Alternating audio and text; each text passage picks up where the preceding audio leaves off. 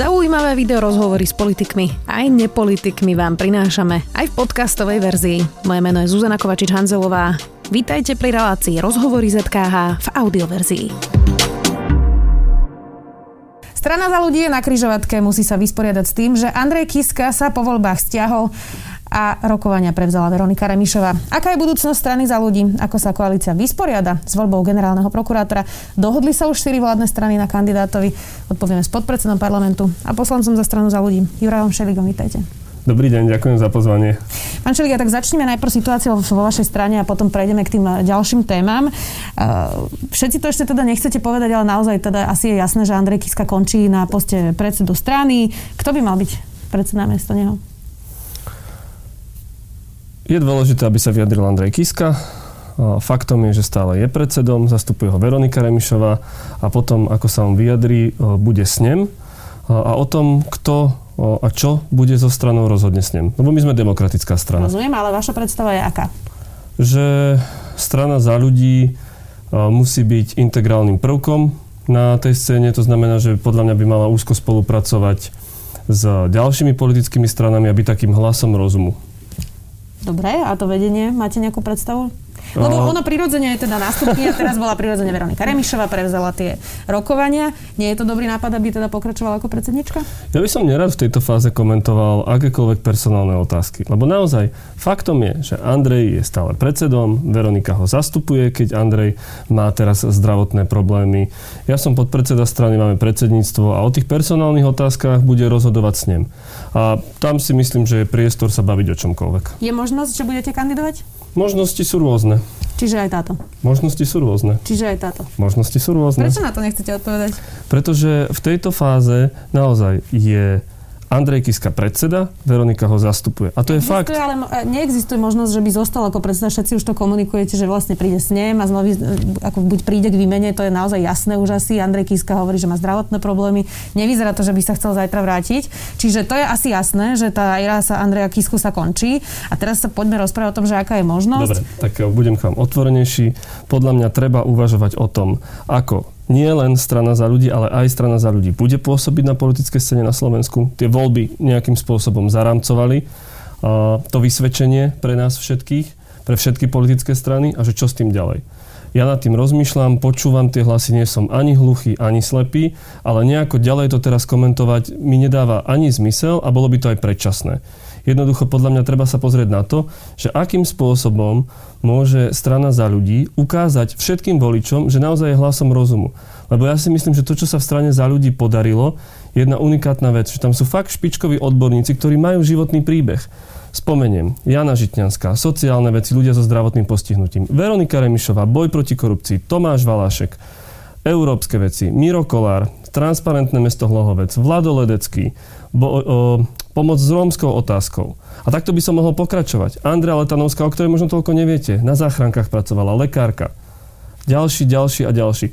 To znamená, že podľa mňa prvoradou úlohou je ukázať, že pozrite, táto strana má personálny trust. Jednoducho je schopná a presvedčiť a odkomunikovať to voličom. A tá forma z mojej strany môže byť rôzna. Preto sa mi to zdá predčasné o tom hovoriť. Kedy by mohol byť ten snem? Viem, že teraz tá korona to spomalila. Hmm. Tak ako hovoríte, no korona to spomalila, musíme počítať s týmto. Uh, je otázka. Ja by som bol rád, poviem opäť za seba, keby ten snem bol face to face, že by sme sa všetci mohli osobne stretnúť a rozprávať.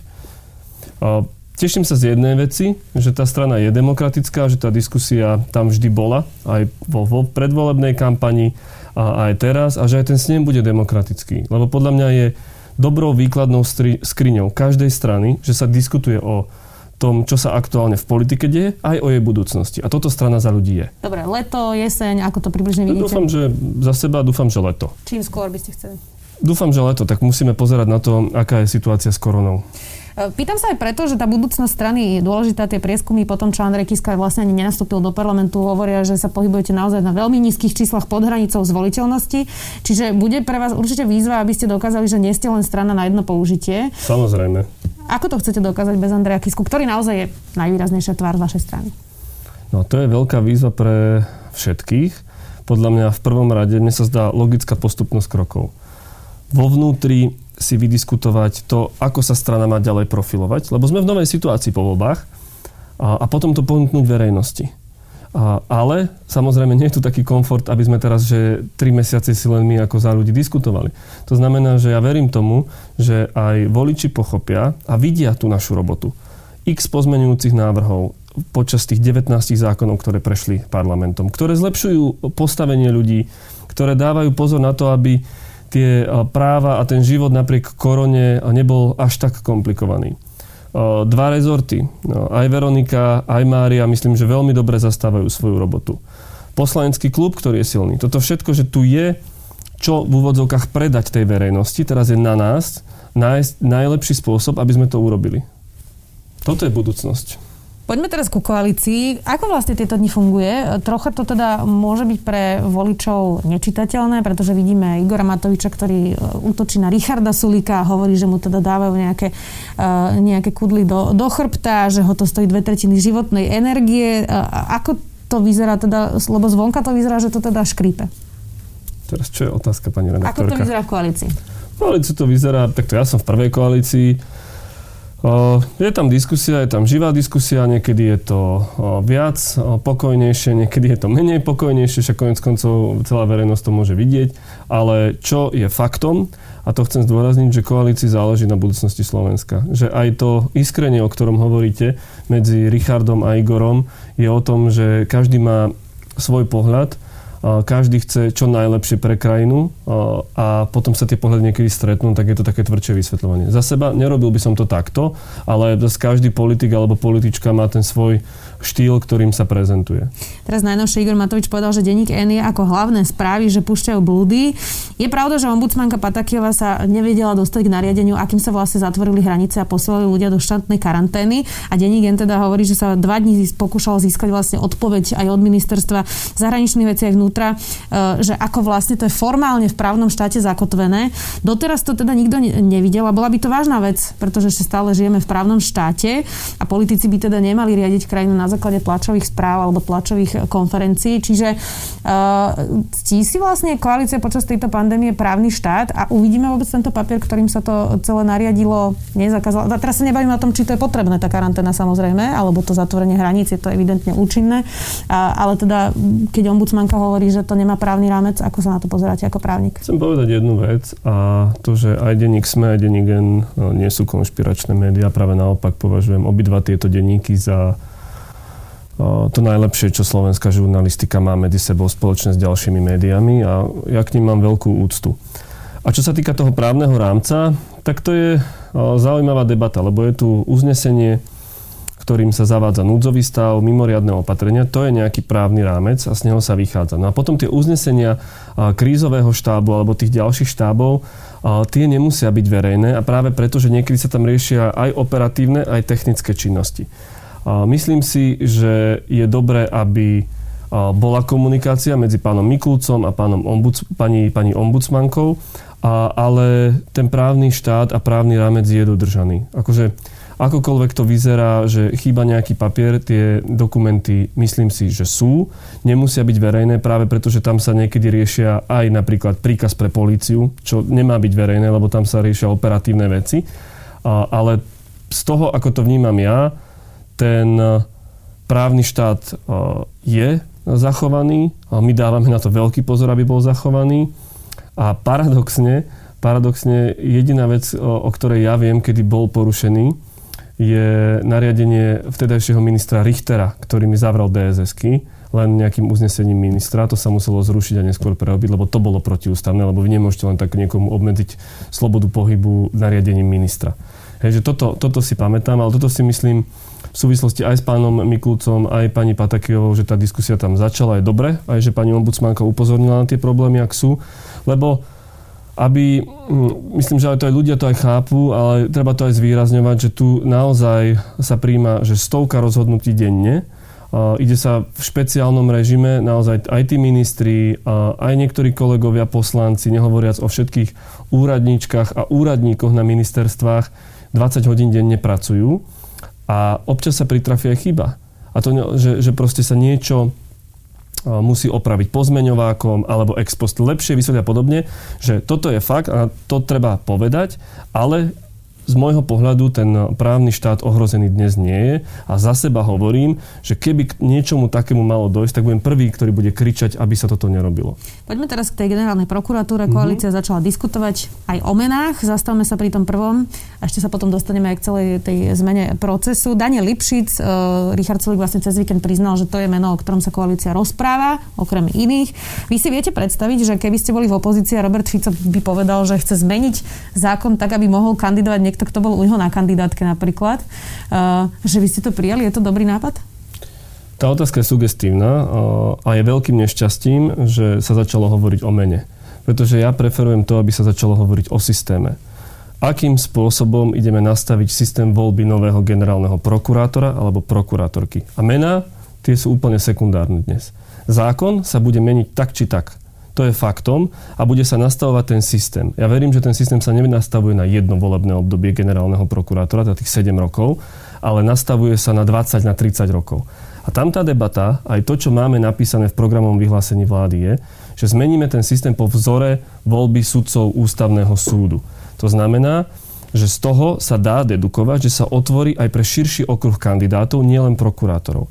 A tým, že pán Sulik povedal meno Dano Lipšic, tak zrazu logicky všetci sa pozreli na meno Dano Lipšic no, a prestal sa riešiť... Pán Sulik, lebo to rokovala o tom koalícia. Presta, ale koalícia, toto je tiež treba na pravú mieru. Koalícia hovorí dnes o systéme, Mena sa nespomínajú v rovine, bude to tento, bude to táto, alebo o, tento.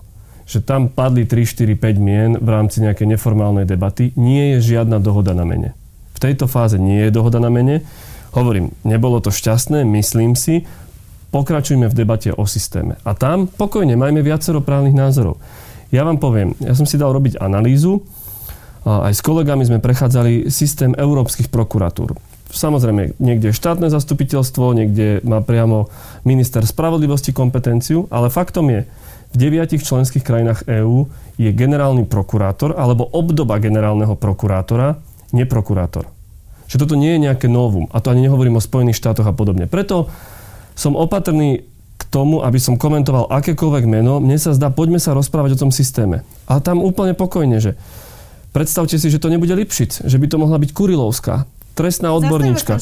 Viete si predstaviť Daniela Lipšica ako generálneho prokurátora? Ja nebudem teraz komentovať žiadne meno, pre mňa je priorita systém. A viete prečo? Pretože si myslím, že ktokoľvek bude kandidovať, a nech kandiduje ktokoľvek, musí prejsť tvrdým vypočutím cez ústavnoprávny výbor, kde budú aj experti a tam ho majú grilovať, grilovať, grilovať. Ten určite, pokus tu bol... teraz predstavte si to vypočutie. Daniel Lipšic by určite obstal odborne, to asi nie je pochyb, je dobrý retor, uh, obstal aj morálne vo viacerých situáciách, ale je to politik, ktorý má blízko k tejto koalícii koalícii, čiže tá otázka je teraz skôr principiálna, či by niekto ako politik, ktorý bol blízko tejto koalícii, mal byť generálny prokurátor. Mne nevadí to, ak by bývalý politik kandidoval, ale na to je to vypočutie, aby si poslanci a poslanky neurobili obraz, aby tam toho človeka doslova grilovali a potom sa rozhodli. A tohto sa ja budem držať. A, a prepáčte, Dano Lipšic a Kaliňák nie je to isté. To nikto nehovorí. Niektorí kolegovia vaši to hovoria, nie, nie je toto isté. Ale ja sa opäť vrátim a zopakujem to ako papagaj. Uh, systém, systém, systém. Bavme sa o tomto a potom nech sa prihlási, kto sa môže prihlásiť. Ja s tým nemám problém. No, a keď sa prihlási o... politická dohoda. Áno, na konci sa bude o tom rozprávať. To tiež treba ako keby, že strhnúť túto, tento závoj. Že aj politika do toho vstupuje. My sme v tranzitnom období, podľa mňa, po 12 rokoch vlády Smeru, je na čase, aby sa aj generálna prokuratúra upratala. A my ako politici nesieme zodpovednosť aj za to. Preto nám dali občania právo hlasovať o tom konkrétnom kandidátovi alebo kandidátke. Takže tam by som sa aj vôbec toho nebal. Čo je kľúčové je, že nemá to byť tajná voľba, má to byť verejná voľba, aby sa ktokoľvek vedel postaviť pred verejnosť a povedať, tak ja som hlasoval takto a takto, preto a preto. Tie ostatné mená, ktoré sa spomínajú, napríklad je Jan Šanta, Jozef Čentež, Maroš Žilinka, Vasil Špirko, to sú všetko teda poctiví prokurátori, ktorí majú naozaj dobré meno aj v svojej branži, aj verejnosť im dôveruje. V tejto situácii, keď máme teda viacero e, kvalitných kandidátov naozaj z radou tej prokuratúry, je teda potrebné, aby sa menil ten zákon tak, že sa to má rozšíriť a môže tam byť napríklad aj bývalý politik? Za mňa, ja som za otvorenie toho systému, aby sa čo najviac kvalitných ľudí mohlo prihlásiť. To je môj postoj k tomu. Nevzťahujem to na žiadne konkrétne meno.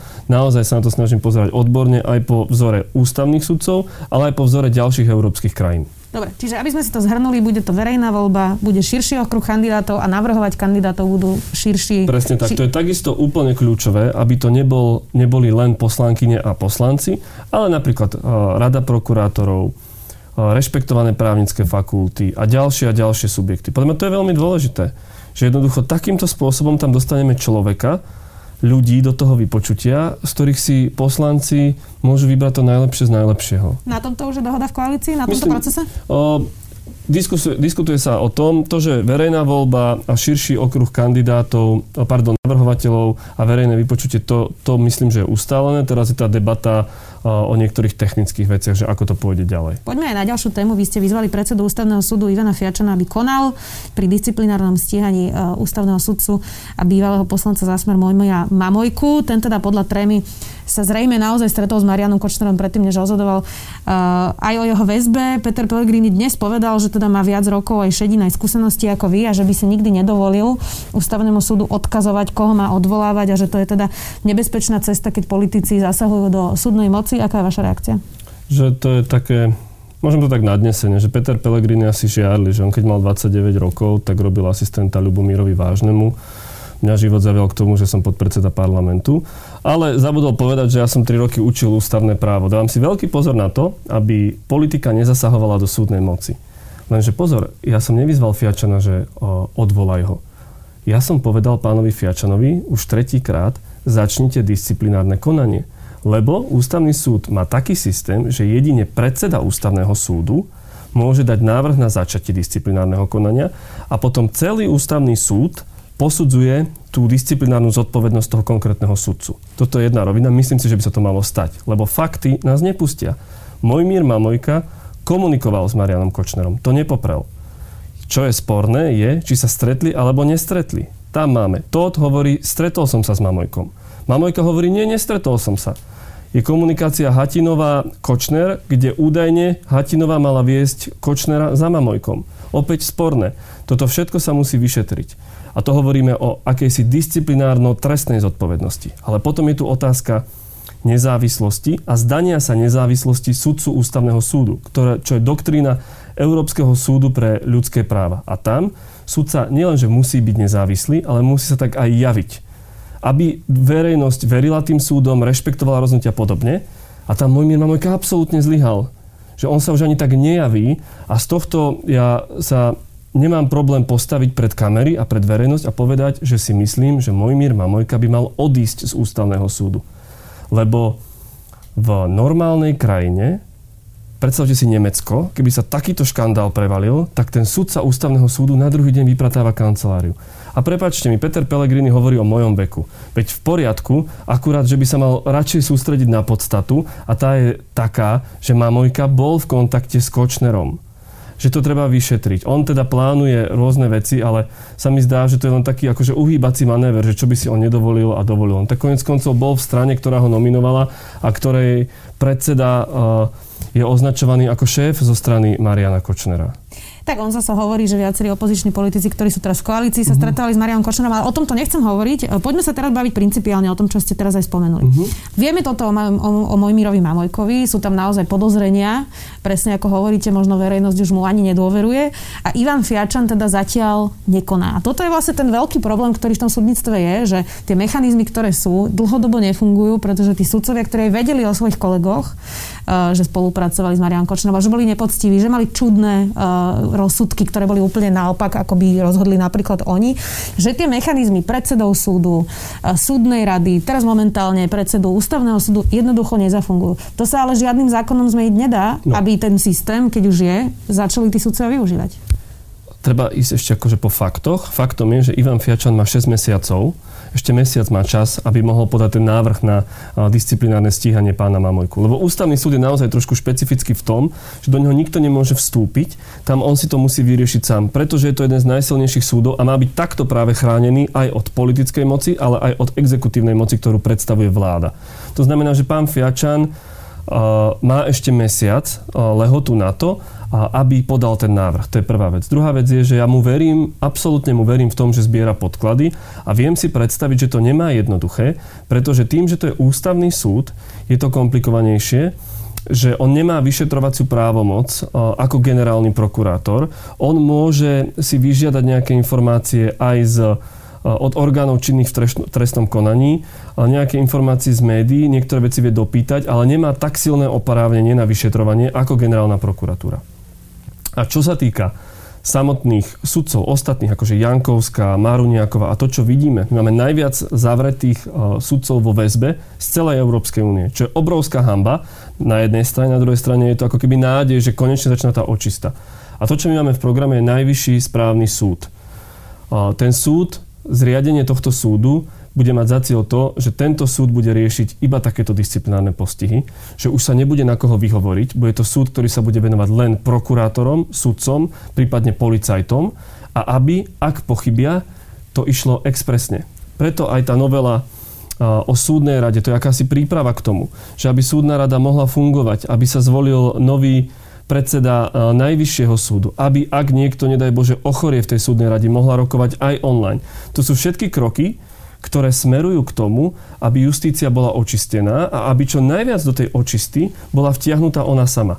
Lebo, a to je posledná vec, ktorú poviem, že tu je taký fenomén, že ľudia niekedy si myslia, že všetci e, sudcovia alebo sudky nie sú zlí. Ale to nie je pravda. My máme 1200 sudcov a sudkyň, z toho podľa mňa, že 90% je, že čestných a statočných, ktorí chodia do svojej roboty a trpia kvôli pár Jankovským, Mamojkom a ďalším.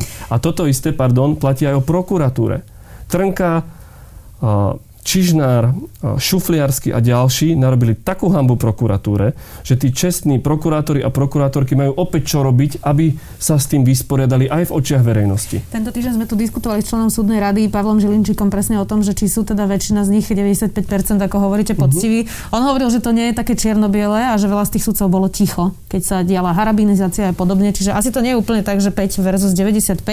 A, ale teda najvyšší správny súd to malo v programe uh, nielen nielen vaša strana, uh-huh. ale aj ostatné koaličné strany. Čiže na tomto je už dohoda, k tomu sa smeruje? Áno, k tomu sa smeruje. Pani ministerka podľa mňa veľmi aktívne v tomto smere postupuje, pripravuje legislatívne kroky a podľa mňa aj my ako strana za ľudí, ale aj tento parlament, nehovoriace vláde, ukázal, že to myslí vážne s tou očistou justície. Lebo pozrite, môžeme mať zákony, aké chceme, keď raz uh, vieme o tom, že niekto spáchal, alebo máme veľké podozrenie, že spáchal trestný čin a potom ten človek chodí po ulici a smeje sa nám, tak ľudia prestávajú veriť v štát, utekajú sa k extrému a mohli by sme takto v tej sociologickej analýze pokračovať. Zákon musí platiť pre všetkých, pre všetkých rovnako, na to sú sudcovia, na to sú prokurátori a im treba čo najviac pomôcť. No a ešte tu máme aj policiu. Už ste sa dohodli v koalícii na to, ako to bude s prezidentom policajného zboru?